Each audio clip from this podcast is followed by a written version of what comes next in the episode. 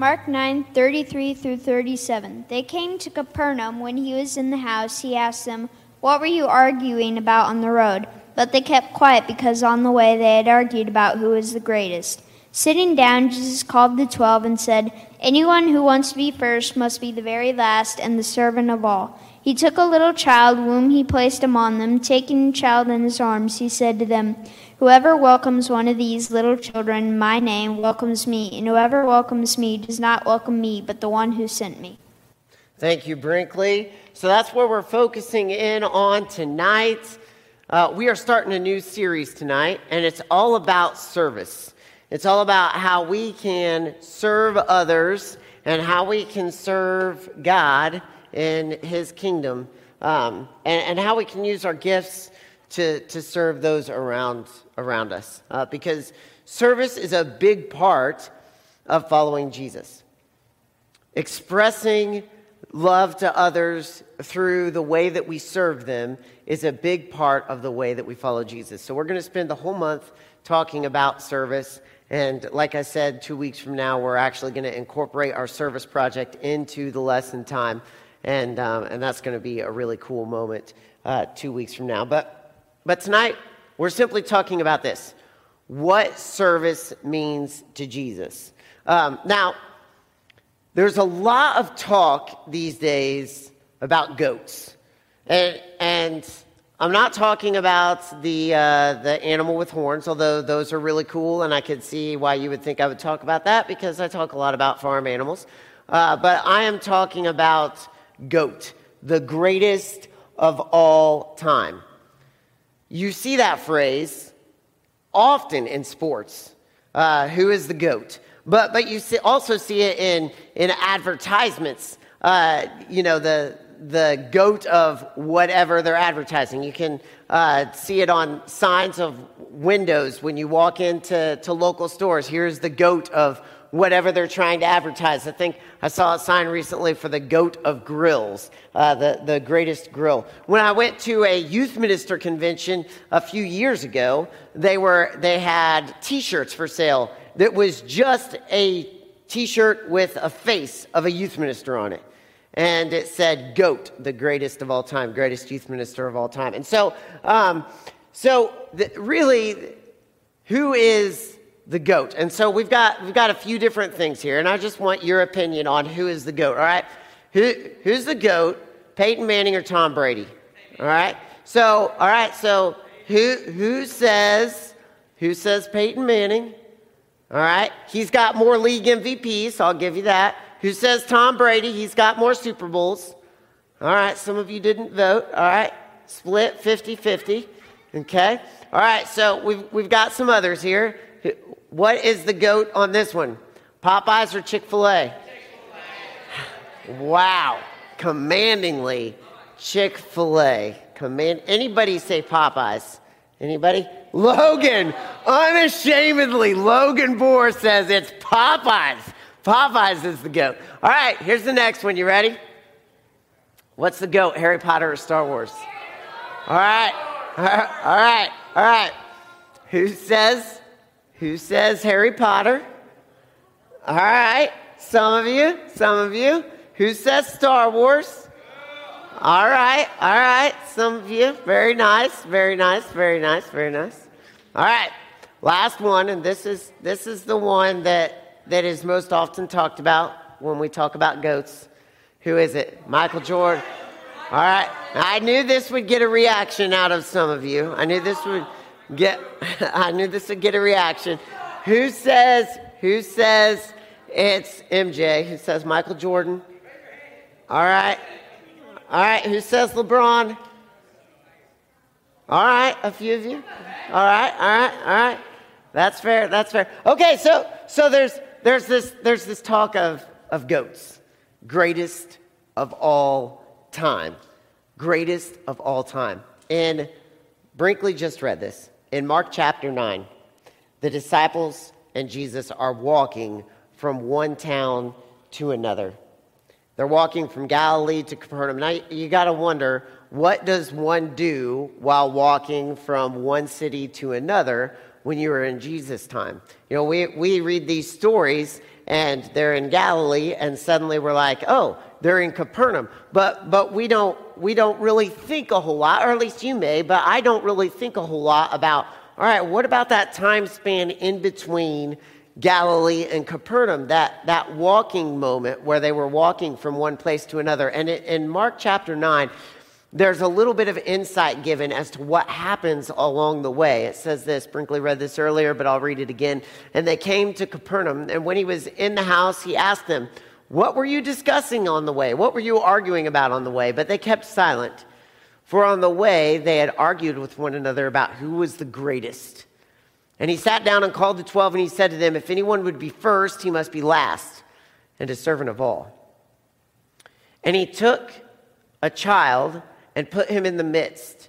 And taking him in his arms, he said to them, Whoever receives one such child in my name receives me, and whoever receives me receives not me, but the one who sent me. When, I read this passage, I often wonder, how did this argument even start?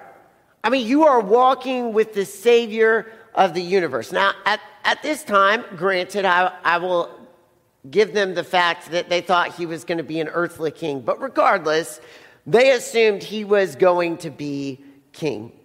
And so I, I wonder how, how, how, does this, how does this argument even start? You know, it's like uh, somebody says, ah, oh, dude, did you, did you see what Peter, did you hear what Peter said back there? And then someone else chimes in and they're like, ah, typical Peter opens his mouth without even thinking. And then Peter overhears them and he's like, dude, Bartholomew, like you, you are so crazy. And then all of a sudden, this argument strikes up where they are comparing themselves to one another and they're arguing about who is the greatest. You've got 12 apostles, and, and they're calling out each other's weaknesses, and they're arguing with each other about I'm good in this area and you're not so good in this area. And so I've got to be better than you and I'm the greatest. And at, at, at, the core of it, they were trying to figure out who was going to be the goat. Who was going to be the apostle that was known as the goat, as the greatest of all time? Who was going to be the one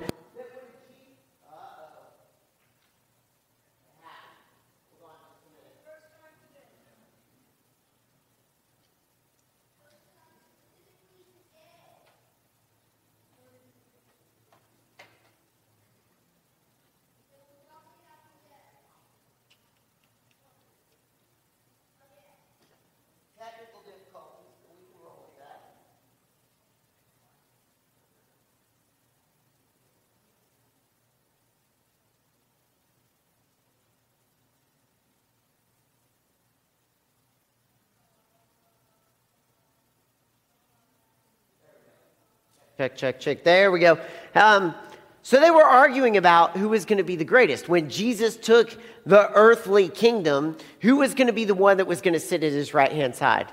When the history books were written about Jesus being this incredible earthly king, who was going to be the one that was going to be like, and Jesus' right hand man was this guy? And they were arguing over who was going to be the goat. Have you ever gotten into one of these conversations? I'm sure that you have. It usually is among siblings. Usually, siblings get into these conversations. And, and, you know you're in the midst of one of these conversations when a phrase like this comes out. Oh, yeah, well, at least I don't. I've said that. Or something very similar to that. And you know, when you start to get into conversations like that, where phrases like, well, at least I don't, well, I, I, would never be like that. I would, and, and when you start there, you are comparing and you are in a conversation where you are trying to figure out who the goat is. And this is where the disciples found themselves at this moment. They are arguing over who was going to be the greatest. But I get interested in where phrases and words come from. And so I tried to figure out where the phrase goat came from. Does anybody know where the phrase goat came from? Anybody besides Clark? Okay, all right. So, what? Well, yeah, greatest of all time. Yes, that's what it means. But do you know where it originated, where it came from? All right. All right. So, Samuel, you got a guess? No, it was not. All right. So it was Cole. What? No, no. All right. All right. I'm just going to tell you. I'm just going to tell you. Okay, Benny, one last guess. No, kind of. All right. So here's the way this works. So it really started here. Back in the day, Muhammad Ali, do you guys know who Muhammad Ali is? How many of you know who Muhammad Ali is? Some of you do, some of you don't, okay? So, Muhammad Ali was a heavyweight boxer who was really, really good at what he did. Um, but he also really, really liked to brag about how great he was. He would often say, I'm the greatest. I'm the greatest, and I knew I was the greatest before I even said I was the greatest. And he would brag and brag and brag about being the greatest. Well, in 1992, long after Muhammad Ali had retired, his wife decided to consolidate everything that was Muhammad Ali merchandise. So, all of the, the slogans, all of the t shirts, everything that was intellectual property of Muhammad Ali, she consolidated into one business. And she called that business, based on the fact that he bragged about how great he was, she called it GOAT LLC, Greatest of All Time LLC. 1992. That's where it kind of got its start. People kind of started all the way back in 1992, but it didn't really start to take off until about a decade later in the early 2000s when there was a rapper named LL Cool J. Anybody know who LL Cool J is? All right, very few of you, but some of you.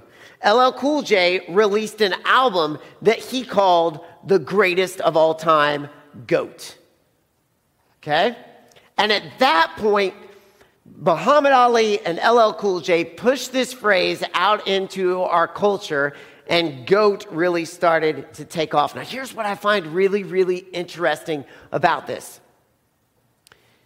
is that we all want to be great.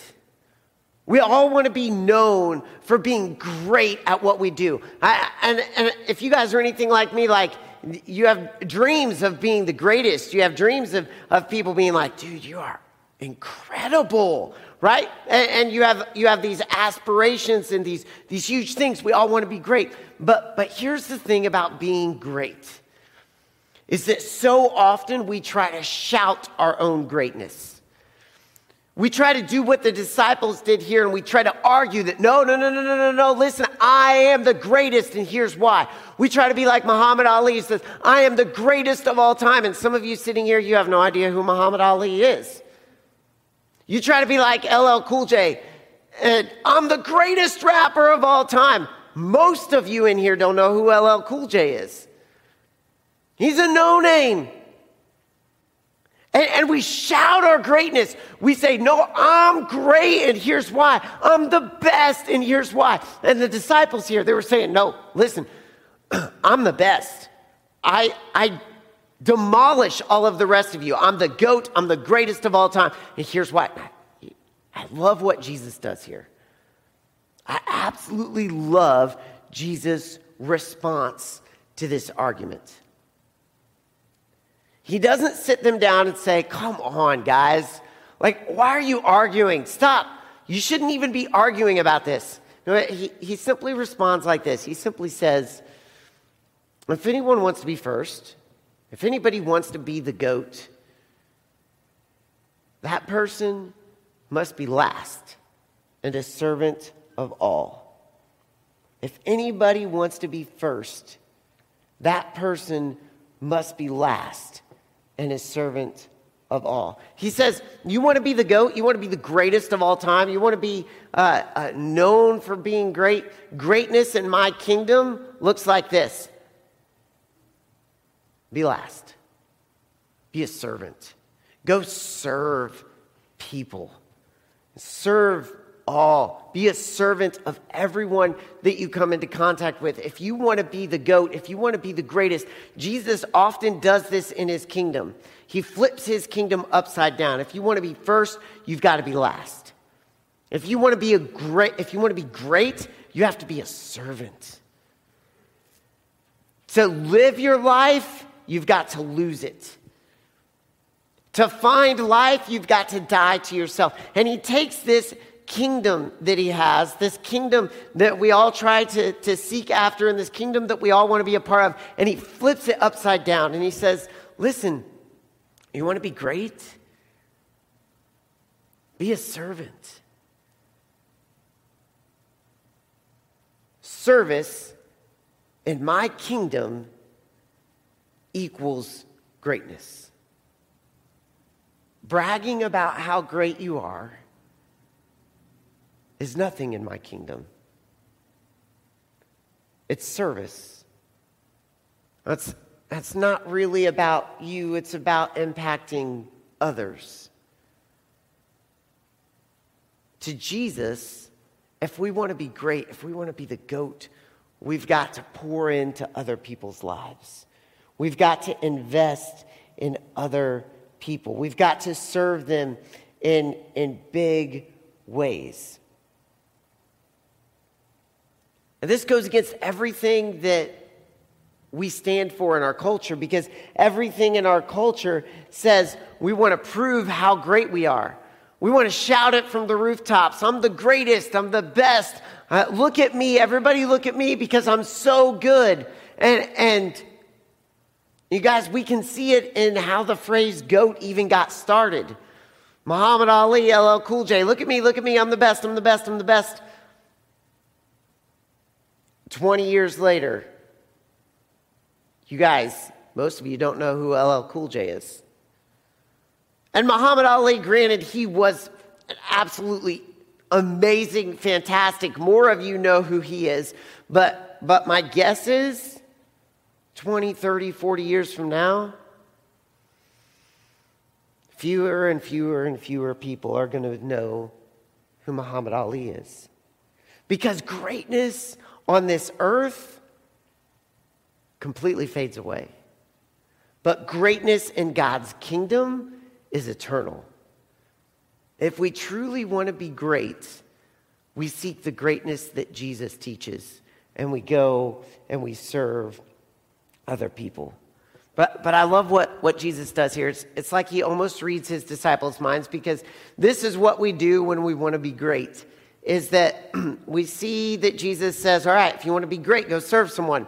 And, and in our, it's, nor, it's our human nature to go out and to be like, all right, I'm going to be great. I'm going to go serve someone. Let's find someone to serve. And, and so we go out and we're like, all right, that person, I'm going to go serve them. They're, they're pretty well known. Like people will recognize if I serve that person. And so we set this up so it's still kind of all about us, but we're serving other people. And it's like Jesus read the disciples' mind. And so, so what he does is something that is absolutely incredible. He took a child and he put him in the midst of them. And taking him in his arms, he said to them, Whoever receives one such child in my name receives me. And whoever receives me receives not me, but him who sent me. Here's what's crazy about this is we live in a culture in a time where children are important. They are their own social class with their own rights and gifts and a unique, important part of our culture. That's not the way it was in Jesus' day. In Jesus' day, the men were an important part of the culture with their own social class, with their own rights and unique abilities and importance for the culture. Women, not so much. Children, not so much. They were just kind of byproducts, overlooked. They were important for what they were going to be in the future because women could produce men and because children could grow up to be men. But as they were now, they weren't important. They were an overlooked obscure part of society that people were like, yeah, it's child, all right, child, go away. Like, you're not important. And it's incredible what Jesus does here. Is he says, listen, if you want to be a servant, you have to be a servant of all. And it's like he reads the disciples' mind because they're looking out over whatever people may be around. And, and I can imagine them. This is just from my own head, so take it with a grain of salt. But I can imagine them looking around and being like, all right, I need to serve some people. So, what man am I going to go serve here? Who can I serve? Let's find a good, respectable man that I can go serve. And Jesus pulls in a child. And, and I bet I can just imagine the disciples not even really recognizing Jesus was pulling a child in amongst himself. They were just probably kind of like, uh, yeah, like it's child, but hey, who can I serve? Like, okay, cool, Jesus is playing with a child, but uh, it's child. Who, who am I going to be able to go serve? And, and Jesus says, no, listen. Service is not about you. Service is not about going out and seeking the best person to be able to serve. Service is about serving the overlooked. And he pulls the child in and he says, You see this child that is overlooked day after day after day after day? When you serve Him, you accept me. So, my question to you is who is overlooked? Who is it that you pass in the hallways day after day after day after day that you know they are completely overlooked? Who is it that you see on a regular basis that you, you may not even recognize. The, the lunch lady that gives you your food. The person at the checkout counter at the grocery store. The, the older gentleman or lady or husband and wife that are walking into Kroger and they're walking really, really, really slow and they're in front of you and you're like, good night, could you walk any slower? And they're just kind of overlooked. Jesus challenges us in these moments. If you want to serve, if you want to be the goat, if you want to make a difference that lasts beyond just a couple decades, serve all. Find the people that are overlooked and go out and show them some of my love.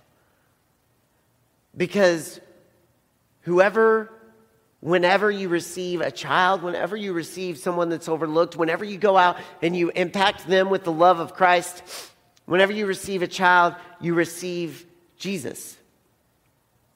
You see, when we go out and we serve the overlooked, we are serving Jesus. And Jesus says, in the midst of serving Jesus, you're not only serving Jesus, you're serving my Father God. How cool is that? And, and suddenly, service becomes not so much about, all right, I'm going to serve Jesus. I'm going to go out and I'm going to raise $10,000 for missions. No, service is suddenly about you're walking behind the, the older husband and wife in Kroger and you're like, hey, can I get a cart for you? You see, when we think of service, we think we got to do something huge. And Jesus says, no, no, no, no, no, no. It's, it's not about the huge things, it's about serving the overlooked. It's about the little things. The little things add up.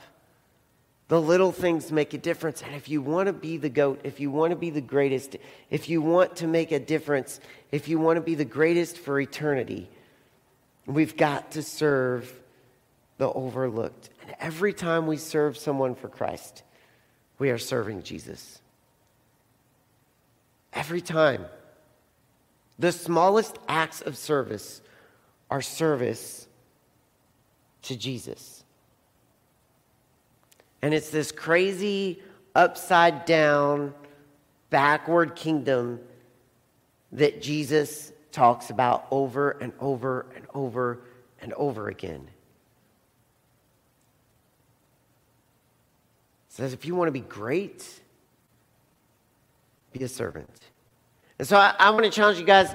The, the practical challenge this week is simply this. Um, this week, I want you guys to be intentionally aware of who you pass every day. that's overlooked.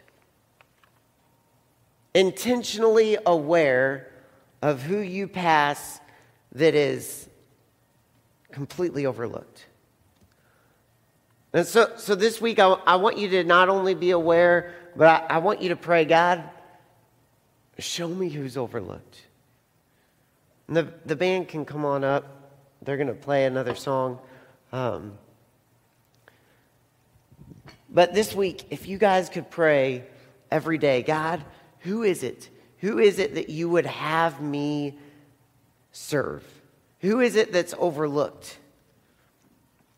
Uh, guys, I, I guarantee God is going to use that. He is going to do absolutely incredible things through us when we do the small acts of service for the people that Jesus says, hey, here, here's this child. Hey, and, and, it'll be incredible when we start to pray this prayer, we will feel Jesus say, here's this child. He'll say, hey, here's this student that you pass every day. Hey, eh, here's this gas station attendant that you can tell is having a rough day. Hey, here's someone I want you to serve. And so this week, be intentionally aware of who is overlooked around you and begin to pray God, help me serve people and make a difference for your kingdom.